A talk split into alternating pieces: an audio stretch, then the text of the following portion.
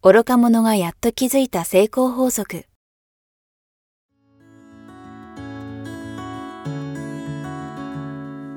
学校に行けない子供たちから、オリンピック選手をはじめとするアスリート、企業経営者、マネージャー、新入社員、メンタルサポーターとして20年間にわたり、講演、研修を行ってきた成田義則が、今と未来を変える人生哲学の話をお届けします。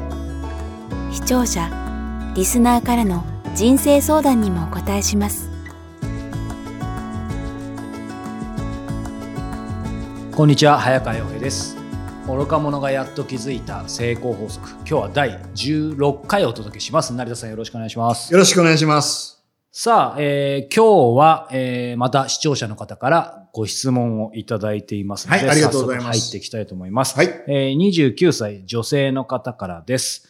えー子供の教育に対して、えーということです、えー我が家には5歳の娘がいます。えー娘が、えーついつい泣いたり、えーわめいたり、わがままを言ったりすると、叱ってしまうか、もしもしくは、えー逆に顔色が上がって、えー泣くとついついなだめてしまい、えーこのままでいいのかなと、えー思ってしまう、えー自分がいます。えー夫もどうしたらいいか、えーわからず悩んでいます。顔色を伺うのが良くないと思いつつ、子供の幸せのために具体的に何をすればいいのか、どんな心持ちでいいのか、えーわかりません、えーアドバイスをいただけたら幸いですということです。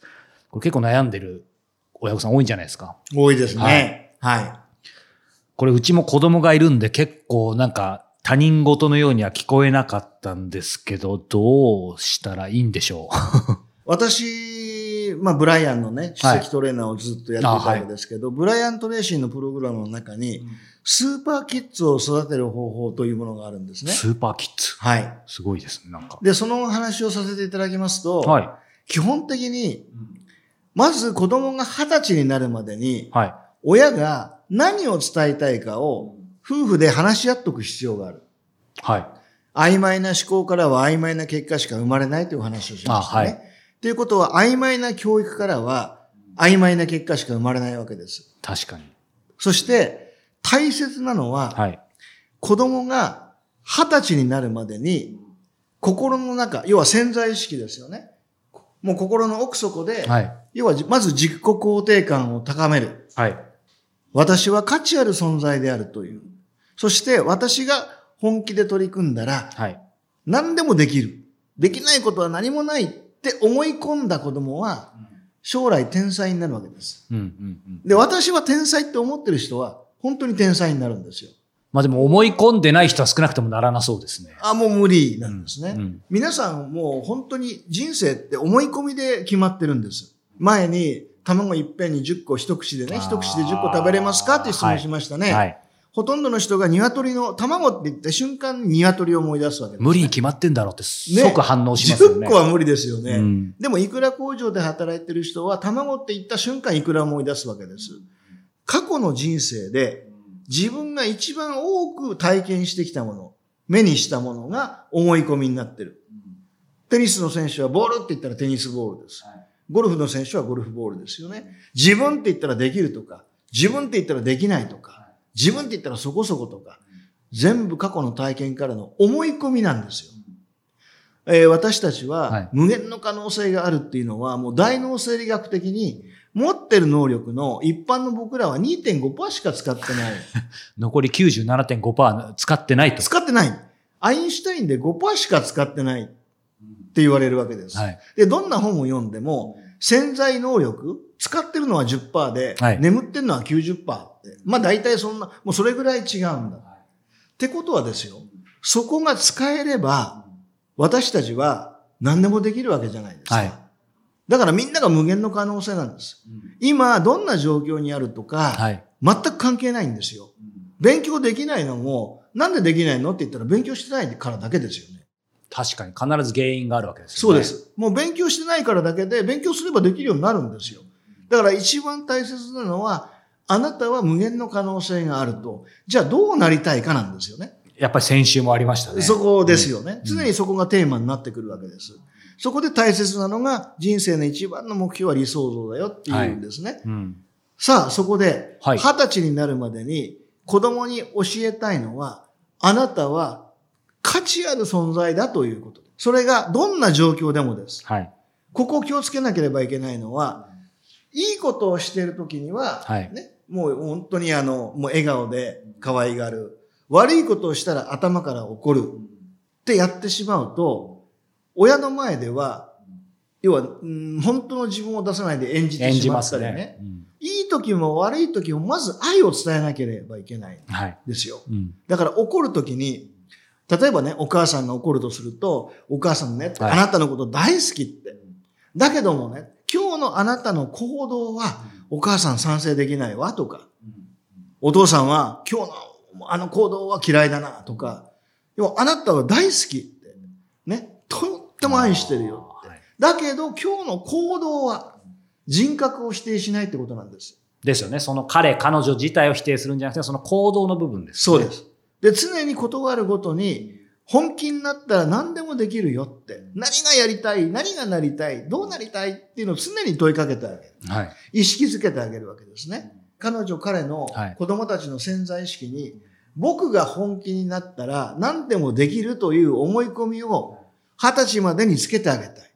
そして、誰と比較することなく、私は無限の可能性、もう本当に価値ある存在っていうものを根付かせてあげたい。はい。高い高い、要は自分のね、もうそれが真の自信になってくるわけですよね。自尊心を高めてあげる。これができたら、まず自ら命絶つ子供なんかいないですよね。そうですね。そもそもですよねはい。価値ある存在なんですから。何があっても、私が本気になったらできるわけですよね。でも、私には価値がない。私がえもうやっても何もできない。って思い込んじゃったら、はい。恐ろしいですよ。うん。でしょ？だからこの思い込みを、どんな思い込みを相手に入れてあげるかって、そこをまず明確にしてほしいですよね。そして具体的にはい。勇気を与える叱り方、ああ、ありましたね。はい。ありましたでしょ、うんあれを心がける。要は人格を絶対否定しない。はい。怒るときには、ね、お母さんあなた大好きって、でもねって、今日のこの行動はお母さん悲しいわとかね。そしてあとは、ねえねえお金、お願いだからお母さん助けてって。ちょっと今お母さんね、これやりたいんで、あの、もうお願いだから助けてって。お願いよって、もう要はとにかくはい。子供に助けてもらうよ。お母さん助けてあげるんだ、お父さん助けてあげるんだっていうね。なるほど。要は自分の存在価値につながりますよね。なので役割を与える。いろんなものを。で、それで常に感謝する。ああ、これも今日もやってくれてありがとねっていう形で、はいどんどん自尊心を高めてあげる。あとは大切なのは、はい。毎日コツコツやることの偉大さを教えてあげることなんですね。はい。だからできればですね、夏休みの宿題を、はいもう夏休み終わっちゃいましたけど、来年の夏休みはい。からね、はい。まず子供が自分で準備と計画ができるまでは、親が宿題を手伝ってはいけません。そうですね。もちろん。ですが、計画を一緒に立ててあげる。あ、そうですね。要は準備と計画の方法をはい。子供が理解して自分でできるようになるまで一緒にやってあげる。じゃあ一緒に計画しようよって。夏休みの宿題全部出してごらん。これだけあるんだね。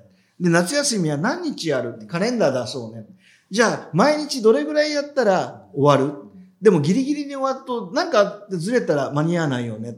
じゃあ何日前までに終わるようにしようか。じゃあ一週間前までに終わるようにしたらいいよね。はい。じゃあ一週間前までに終わるような計画を立てようって言って、ある宿題の計画を立てて、これで毎日やったらちゃんと終わるねって、大丈夫 ?OK って言って、毎日それをチェックしてあげる。そして、計画をすれば、ね、どんなに大変なことも必ずできるんだっ。ていうことを、要は宿題を通して夏休みの、はい。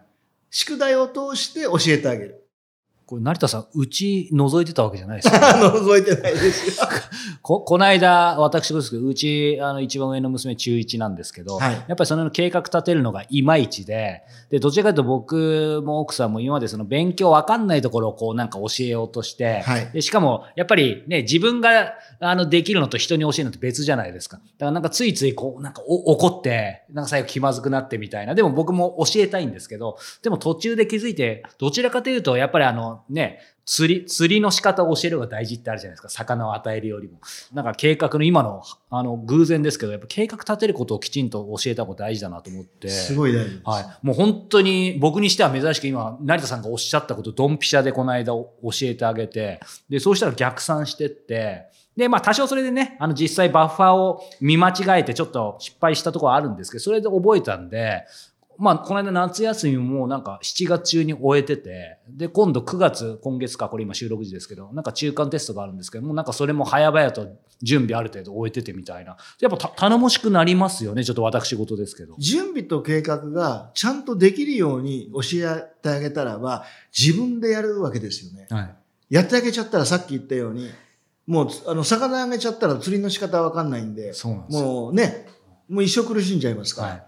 だから子供の頃から、まずは準備と計画のやり方を教えてあげる。そしてコツコツやれば、必ずできるという体験。一番理想は、家族の食卓で、えー日曜日の、えー夜の食卓では、今週の目標をみんなで語り合う。お父さん今週の目標何々？はい。お母さん今週の目標はね、例えば新しいメニューを3つ覚えるとかね。何でもいいんですよ。はいはいで、僕は逆上がりができるようになるとかね、みんなで目標を立てる。はい。そしてそれを紙に書く。はい。そして次の日曜日にはい達成できたかどうかみんなで発表する。で、できてなかったら、OK、OK って。問題はどうやったら次できるんだ？一緒に考えようよって。できなかったことは一切責めない。はい。どうやったらそれができるようになるか、じゃあ一緒に考えようってやったらば、翌週またできるわけですよね。はいそれをできるまでやればいい。なので、計画を立てること、目標を立てることの大切さ、これを教えてあげることですね。そうすると、目標さえ立てれば、はいできるんだという思い込みになるわけです。そうですね。これが大きいんです。大きいですね。特に小さい時にね、もところが、ほとんどの親がやってしまうのは、要は、例えば子供がですね、お母さんお父さん今度僕いい点取るよって宣言する。おー、すごいじゃん、やってみろよ。点取らなかったら何て言います？う、何やってんだよ、みたいに、ちょっと無意識と言っちゃほいますねらまたお前そうそうそう口ばっかりって。うんお前いつも口ばっかりじゃない。って怒るわけですよ。変わんないじゃん、みたいそうすると子供は賢いので気がつくんですよ。そうかと。目標さえ言わなければ、前向きなことさえ言わなければ、誰からも責められることないんな。だって。あそうすると、目標も夢も語らなくなっちゃうんです。なんでってそれが一番楽だからー。そうですね。うんだからそこを間違って教えちゃってるわけですね。はい。なので、いかに目標を立ててダメでもいいから、目標を立て続ける。できるまでやり、やり続ければ必ずできるっていう体験を、逆上がりでも自転車でも、全部なんとなくやらせるんじゃなくて、目標にしようって。ね。じゃあ逆上がり。今週はもう逆上がりできるの目標。自転車乗るのもなんとなくじゃない。目標にする。で、達成できたらお祝いして、みんなで美味しいもんじゃ食べようとかね。じゃあ目標達成したから、えー今日は焼肉行こうとかね。いいですね。何でもいいんですけども、そうやって楽しんで、で、子供に、あ、そうかと。目標さえ立てれば、はい必ずやがてできるんだっていう思い込みをつける。そして、私はどんな時も愛されてる。ですから、怒られる時も、ちゃんと愛されてる。はい。もう、まずは、ね、あなたが大事だから、怒るよって。大事だから、お父さんは、あなたの間違った行動に対しては怒るよって怒ればいいわけですよね。はでも頭からなんてバカなんだ、お前なんて最低だって言ったらば人格否定になるので、はいどんどんどんどん自信がなくなってしまうわけですね。ですから勇気を与える叱り方をする。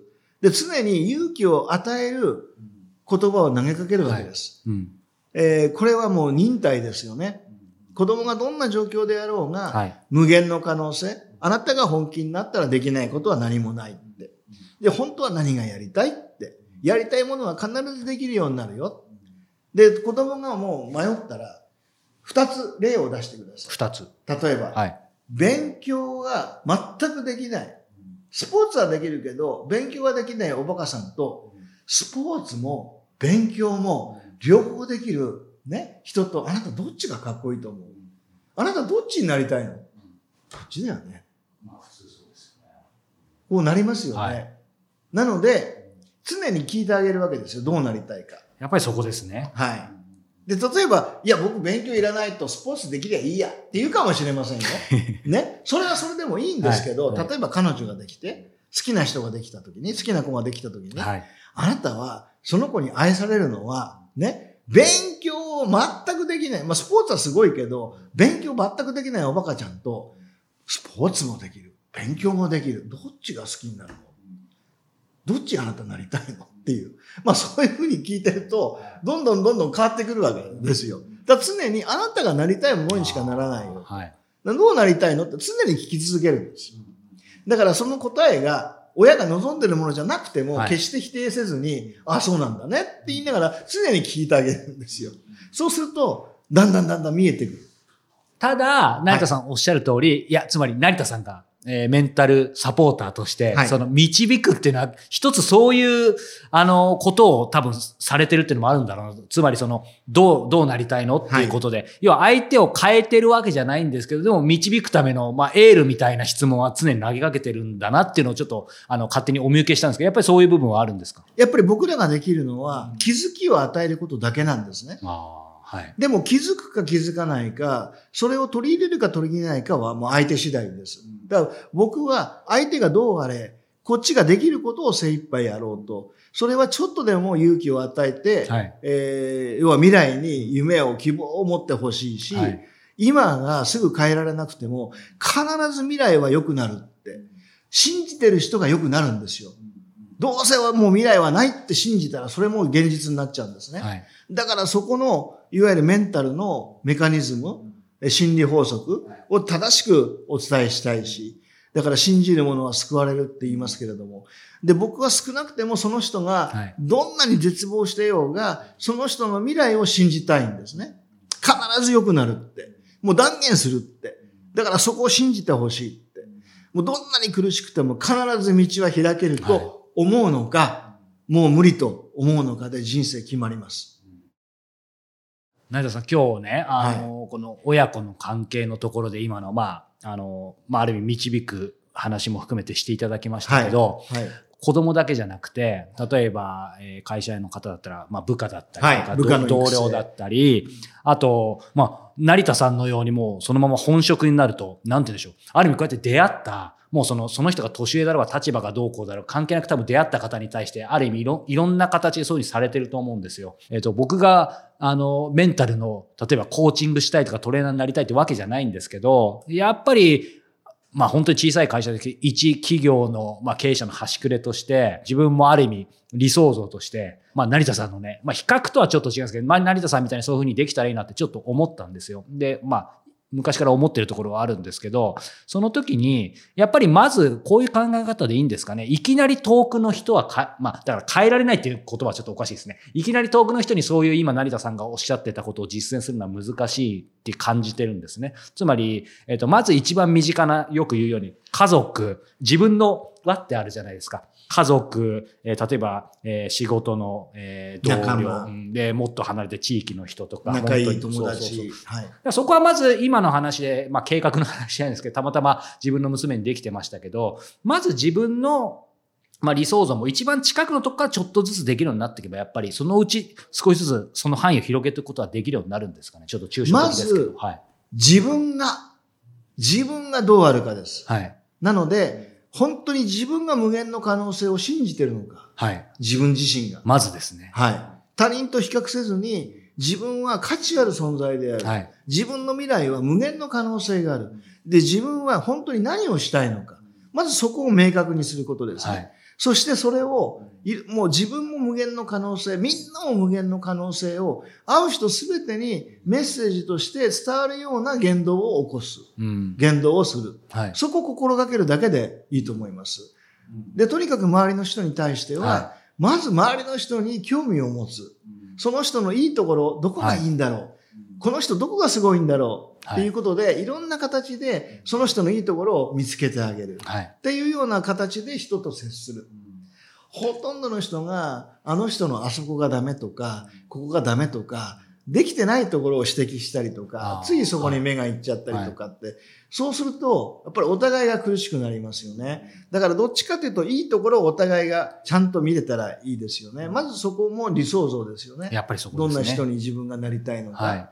要は相手のいいところをきっちりと認めて、はいそこを応援しながら、さらにその人が良くなるようにおはい手伝いをね、できる人とかね、相手の悪いところばっかり指摘して、勇気をなくさせる人でははないわけですから、まあそこら辺も理想像になってくるわけですけど、まあそんな形で、うんまず子供に対しては、まず思い込み。はい。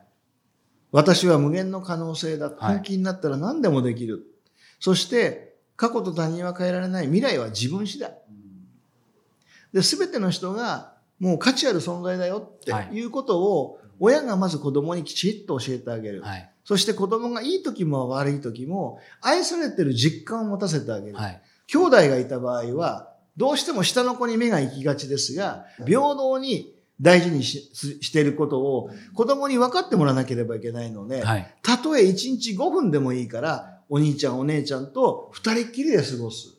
ね。赤ちゃんは、あの、まあ、寝、寝てしまってからでもいいです。常に赤ちゃんばっかりで、お兄ちゃんもう、もうお兄ちゃんだからってやらないで、はい。5分でもいいから向き合う。今日どうだった？いつもあなたありがとうねっていう会話をしながら、は大事に思いを伝えるっていうことは5分でもいいんですよ。うん。それが伝われば、子供は自分の存在価値にもう自信を持つわけですよね。はい。うん。今日スーパーキッズのお話伺いましたけど、やっぱり子育てってすごく、なんでしょう、創造的な活動なんですね。そうです。うん。クリエイティブなというか。う最後に、ん。勇気を与えるときこそ目を見る。ああ、はい。目は愛情の入り口だっていう話をあり前にましたね。したと思うんですが、わ日本の親は特に怒るときは目見て、ガッてね。なんだよって怒るんだけど、褒めるときは新聞読みながら、あ、よかったねって。お母さん洗い物しながら、よかったねぐらい。もう褒めるときはもうガッと目を見て、はいよかったねって、頑張ったねって褒めてあげる。はい。怒るときもね、ちゃんと目見て怒ってあげればいいんですけど、褒めるときも同じように、心を込めて。はい。怒るときも愛を持って、勇気を与える叱り方はい。をしてあげるっていうことですね。はい。ありがとうございます。まずは我が家は日曜日にね、今週の目標をやり始めようかなと思うんですけど、でもこれあれですね、ちょっと今思ったんですけどね、コロナ落ち着いたら、あの、成田さんがなんか日曜日に各視聴者のお宅に行ってちょっとモチベートしていただいたらいいかもしれないですけど、いやいやいやとんでもないはい。ということで、はいえーこの番組では引き続き皆様からの、えー成田さんへのご質問、ご感想を引き続き募集しております。えー詳しくは、えー概要欄の URL をご覧いただけたらというふうに思います。えー今日は16回をお届けしました。成田さんありがとうございました。ありがとうございました。